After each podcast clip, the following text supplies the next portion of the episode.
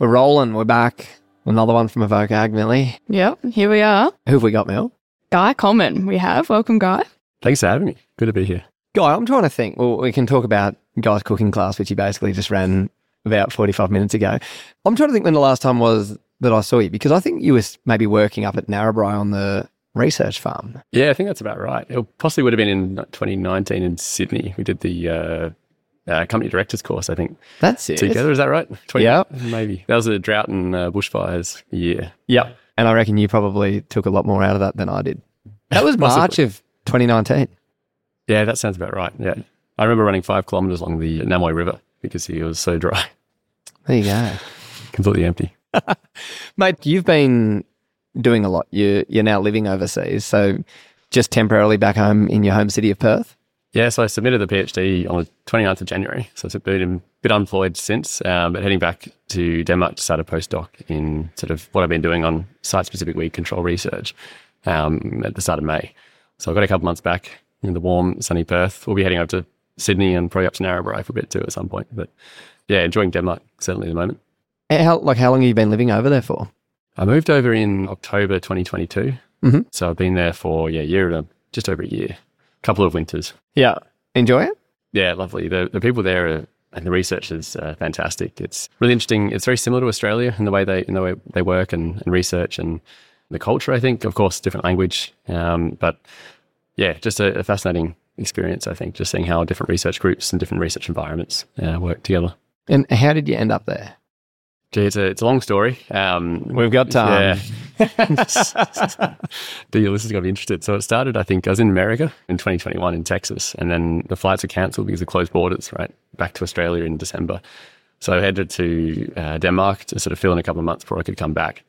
And that was to work with a supervisor over there.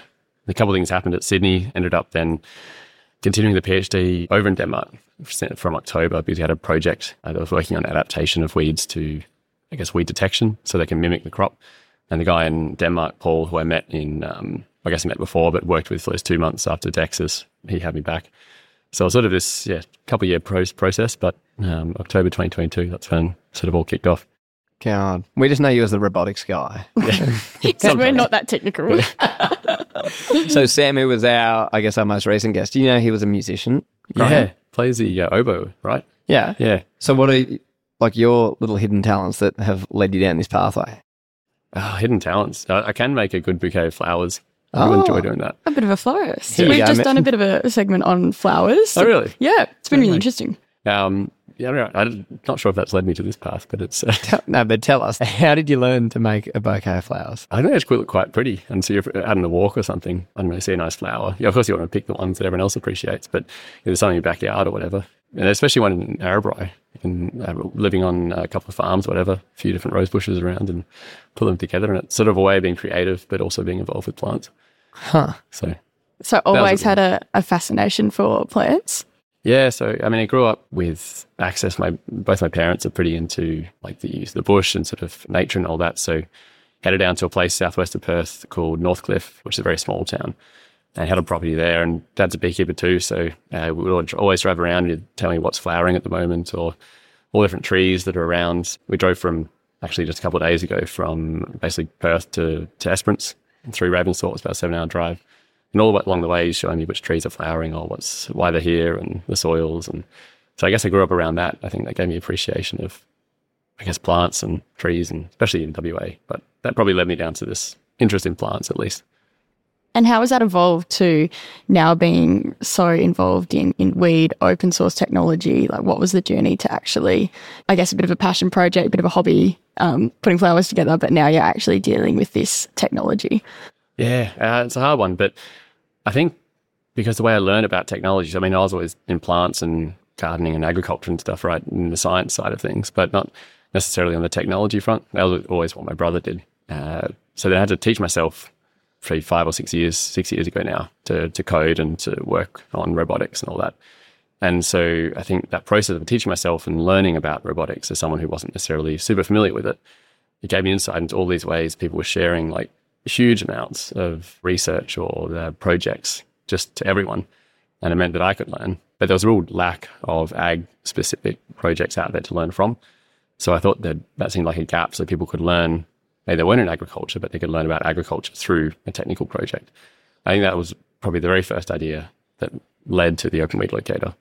Um, and that's sort of why I was interested in open source ag was because I wanted to try and create that for agriculture. It wasn't like a cat detector or whatever. It's not super useful. You make a weed detector instead that has a purpose, but you can also learn about Python uh, through it. So you mentioned your brother. Tell me, your brother's a bit of a robotics tech guy as well. Yeah. So 2005, he built a drone, which is He's ahead of his time. Yeah, he should have commercialized it. He always, I think, kicks himself a little bit, but he's got his own startup in London. So he lives in London now, but uh, works on prototyping and building electronics, like very high quality, kind of very confusing electronics to me over there for specific companies or whoever contracts him to do it. Is it just the two of you, siblings? My sister as well, and she's a lawyer. Okay. So yeah, Intelligent family. Yes. and is she in Australia? no, she's also in London. Oh my God. Your Brother parents must spend their time traveling a little bit. Yeah, a little bit. They they do like coming over. So I think we have Christmases often in London and, and Denmark more than possibly Australia at this point, anyway. Do you think, do you see your, like, f- your future over in Europe? Well, I think I see it as a mix of both. I think these days it's possible to be connected sort of everywhere and, and share your time between them all. There's like a lot of benefits of, of working and living in Denmark. The research environment there, the way they fund research is much more progressive or open than in Australia. In Australia, we have very much of a focus on it has to be applied, has to be outcome. You have to sell IP or something at the end of it, otherwise you won't be funded. That's part of the open source side of things. Whereas in Denmark, if you pitch open source to them or if you pitch these sort of blue sky ideas, they're generally interested in doing. I mean, there's a whole range of different parts you can get funding from, but my experience so far has been they're more open about that. So I quite enjoy that difference, I think. Um, at the same time, Australia's, you can take the boy out of Perth, but you can't take Perth out of the boy. So Yeah. there's Talk- always behind. Can you talk me through that a little bit? Just like I know nothing, what is open source and what is its applications, and maybe what are some examples of it in the big wide world? Well, that's why I, I had the cooking class about an hour ago. So basically, if you think about if you make a cake or if you make a an Anzac biscuit, for example, you can find so many different ways to make them online or, or recipe books, right? But they all come from that like base recipe that started in the I think with World War One. And what's happened is they they put out that base recipe, but there are companies that sell Anzac biscuits, so anyone can make an Anzac biscuit. But there's still companies that sell them, and I don't often make Anzac biscuits. I buy them, so I'm still spending money on a product I could probably make myself. Uh, but there's a whole range of reasons you wouldn't necessarily do that. So if you use that as a metaphor and, and translate it into ag, why why aren't we having these base recipes for weed detection or say GPS, which is probably actually exists now a little bit more, or even like a whole range of different ag tech principles out there? Why don't we have the base recipes and then start building products on top of them and cut out all the wasted time in redeveloping those that base and spend it instead on developing products that are really farmer centric and more related to specific use cases. Uh, because if you ask, I guess all developers, agriculture is full of edge cases. So I think that's where open source base recipes are, are so in, so important, and that's I guess how I, I generally like to think about it. And you talk in food recipes. Yeah. Is this an influence of someone else who was like, oh, the way you're explaining it is X, Y, Z, or how did that come about? I think it came out because I was talking about pies, I think, or It was pies. Yeah, I it think I talked to you Yeah, you it. talked to me about pies. yeah. I And then I ate an Anzac cookie during your speech know. before, so it's been it's evolved. How did that happen? that's Bryce's influence. Bryce Ah. Ives. He's a. We're trying to figure it out how if I come out eating a pie or if I'd maybe just give people Anzac biscuits. But yeah, that, that evolved over the past uh, few months, I think. But uh, I think you mentioned open source, and I feel like people's eyes just glaze over. It's not necessarily the most exciting tech, but if you relate it back to food, I feel like everyone loves food. So Yeah, and I think like it's well, speaking to all of you future young leaders, that communicating the technical science and doing it in a way that people can actually understand. I think, well, I'm hugely grateful for evokeAG and the Future Young Leaders program because otherwise I probably wouldn't be able to understand this open source technology. And so they've been able to do that communication. What else has the program given you? Like, what else do you think has been that progression and where to next? uh, I really learned a lot from the way Bryce has taught us about uh, like how to present or how to develop your voice or how to create a, a structure around a story. So he showed us, and perhaps you're familiar with it, like every story has like a, quite a predictable arc. You might have a sort of introduction, and then you've got the, the build up and the crisis and the resolution, and then maybe something happens again, and you get this over and over again. So I think learning about that quite explicitly and then structuring a story or, or, or the way you tell something around that structure has, has been quite important. So I think often scientific talks lack maybe that structure. They they get just a going a laundry list, I think, as they call it, of results or different outcomes. And I think it can make be more in, interesting and therefore more engaging and, and more useful and practical to adopt this more storytelling structure. So I think that's why I've really got out of it. I think, yeah, and of course the self confidence. I think bit too. It's it's always challenging. I think to get up in front of a lot of people and speak. So knowing that these sort of tricks of Bryce has given us to to get around that, it's been good. Were you feeling confident before you walked up on stage? Uh, certainly nauseous. I wouldn't Really? yeah. I wouldn't say. I think you have to be confident to to get up there and do it successfully. As what Bryce said, like if you're if you're planning to fail or you consider that you will fail, then you probably will. Uh, he said it in a much more direct way than that. But beforehand, you just consider everything, all the practice you've done, all the, re- the rehearsals, and then you know that it will go okay. So besides the, of course, the nerves are normal, perhaps not nausea, but getting out there, I think it just it all comes out and all of a sudden it's done and you're, you're back in the, the waiting room. And you feel good, nice and relaxed afterwards. Yeah, exactly. Yeah. Was there a moment on stage where you actually were like, oh, I feel relaxed? Yeah, I And you can't say walking off. I think I don't know. I think it's um, at the start it was a bit of bit of chaotic bit confusion, but uh, I think hearing the first sort of crowd interaction with your presentation. I think when I was saying like I'm not a baker, my mum actually made these biscuits and did a really good job of it. And then the crowds have laughed a little bit. I think then you you almost break that ice between you and you and the audience. So I at that point I was like, all right, just sort of go out and enjoy it. Maybe add a little few twists to the, the script that I hadn't considered before. Hey, it's Nick here, sheep farmer and Rabobank Regional Client Council member. I'm passionate about supporting our local community so we can improve community well-being and build strong local economies. My job as a client council member is to help secure funding for regional grassroots initiatives. Those that support education in ag, rural health, sustainability, and help bridge the country city divide. We've helped organisations like Boys to the Bush, funded school field days like Ag Vision, and held succession planning workshops, just to name a few. If you have an idea to make a difference to regional Australia, go to our website at www.rabobank.com.au and nominate via our community fund. We'd love to hear from you. And I guess like we've we've observed the future young leaders for for the last few years from the sidelines. You had a, probably quite an interesting involvement in it as well, doing it from a whole different time zone and all of that. What actually going on behind the scenes, and kind of what would what did the involvement look like to you? Because it's not just turning up on the day and, and chatting, is it? No, I feel like that's just um, that's almost a small part of it. Of course, the most uh, public-facing part. But we probably began in, in November, and of course, got to know each other. And uh, I think we had a script, like a very basic script, written by probably start of December. And uh, along that way, we're sort of learning as well through these masterclasses that Bryce uh, was running um, about how to tell a story or how to engage an audience or what to do, what not to do during the presentation. And it usually was a few hours, like quite impressive. For me, it was quite easy because it was like 11 a.m. Uh, during the day in, in Denmark and Copenhagen. Whereas for the guys here in Perth or um, over in Sydney, it was uh, like 9 p.m. So I've had meetings with Bryce at like 10 p.m. his time while he's trying to manage his family and, and all that. So it was certainly challenging for them, I think, and almost easier for me being in a different time zone. But yeah, there's all that build up and preparation that goes into it that results in what we've sort of heard today from, from everyone. Do you have like a dream for the ag sector? Like, I guess, yeah, you've talked about the open source technology piece. Do you have something that you can really kind of tangibly see, like what's possible and the influence you want to have? Yeah, I'd, I'd love to see it become like the machine learning industry has, because they sort of faced, I think, those similar issues back maybe 15, 20 years ago. And they made a conscious choice. It didn't just happen to become this open source and sharing environment. And I'm sure it's no coincidence that now machine learning is just sort of rapidly growing and growing and growing.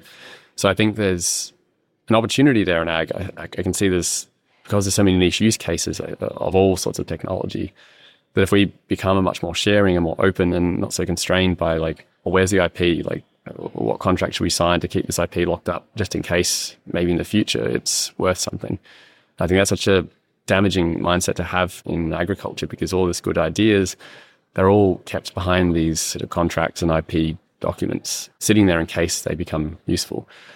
And I think that's so uh, sad to see, I think. But if we get around that and we get to more open source, more sharing of data, they still have profitable businesses, but that's super important. Then we can have a much more thriving, connected industry that's probably much more efficient in the way it, it does things. Yeah.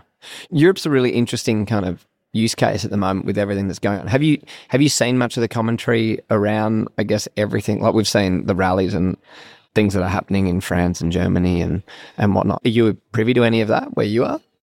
Uh, I mean, I've certainly talked to, to Danish farmers about it, and they often say they're like farming with one foot in jail.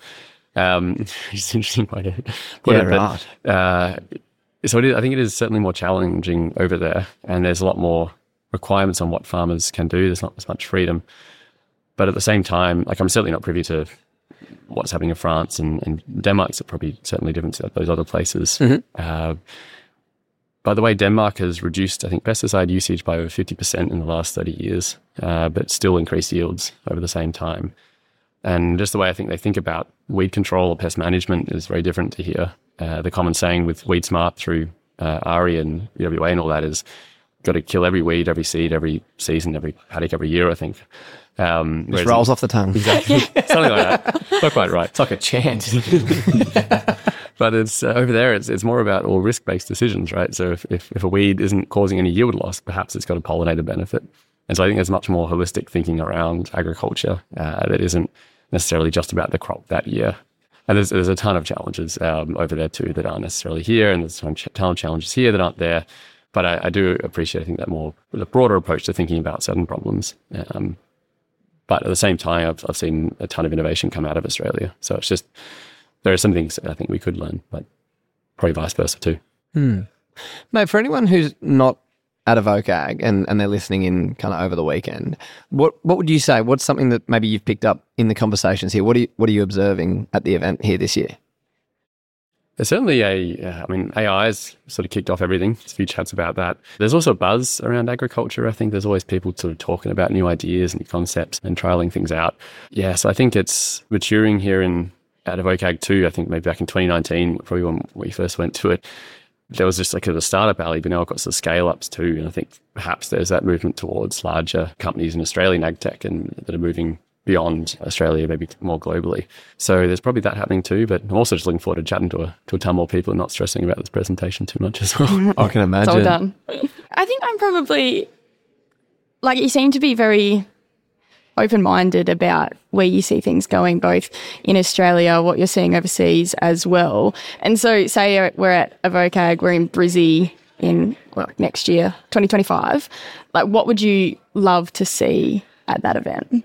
I think I'd love to see companies sharing more about how they develop things, not necessarily the like this is what how good we're doing it and this is what we do. It, it's it's also maybe here's our code base or um, maybe you can build it off it this way. Here's an API you can use to sort of get it into your into your product. Uh, and I like to see more conversations, not necessarily just around the the tech. Like AI is great, but like how do we how do we sort of connect across all that technology between all these different companies or where are gaps that can be filled by another company or, or do it more efficiently in, in a way that maybe being more open with their technology might sort of invite that collaboration as opposed to having two different sort of systems developed there. So I think often the conversations here are very much around tech and sort of in, in silos almost, but maybe start having those conversations across across platforms uh, and have platforms for interoperability, but have those platforms open as opposed to necessarily closed. Guy, I, I reckon. Well, I probably just want to finish by saying, hopefully, I'll see you more often than 2009 or every five years. But I think probably like the thing which, and others maybe commented on it while you were chatting as well, is like, so you're part of the future young leaders, but you are actually already a, leader. And I think what impact you're going to have, and not even just in Australian agriculture, but global agriculture, in, in the way that you think about things, but then also the way you're able to communicate it is really exciting. And so I think it's been cool to know you over the last few years, but I'm just so excited to see what happens. You move into your postdoc era. And are you going to stop studying at some stage and really knuckle down, or do you think you'll always continue to have, I guess, the that continual learning academia thing like the side, partnered with, I guess, the on-farm involvement? Yeah, look, I'll yeah, I'll never stop learning. Whether that means I'll always stay at a university, that's to be determined. But I'll certainly try and make the op- open weed locator into a bit more of a, I think, a commercial product. I really want to test that. Like, if you can genuinely make an open source company, I think in, in Australia or, or globally, that'd be a great, I think, thing to test. Um, so yeah, we'll see. To be determined, but always learning. And so throwing it out there, I guess, in the, in the humans of ag community, like if there was something which was going to help you around the commercialization of Open Weed Locator, the OWL, Millie will make an owl noise here soon.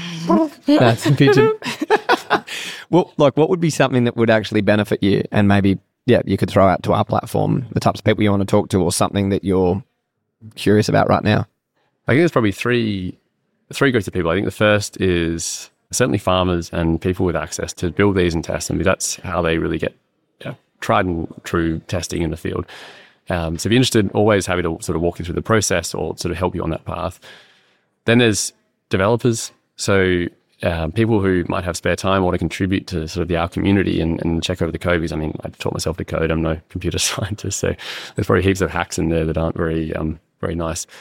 Uh, and then there's I think investors. I'd love to just chat and sort of get your opinions. I think on how open source development might work. I mean, now of course is one use case, but more broadly, like what they think about an open source company in agriculture and how that might work. I think I'd just love to hear their perspectives on either why they don't do it already, because data sets are often valued as just this, and that's your differentiation, that's your moat. But what happens if you publish that data, or what happens then? How could you differentiate yourself? I'd love to chat to them about that. And of course, if they're interested in sort of funding some of this development, that'd be fantastic. But just I think to guide some of thinking around how you'd make this a broader, a broader concept. I think, Guy, what I'd say is like unique about like your approach, and obviously it relates to that. We've used the word open so much, but you're so open minded too.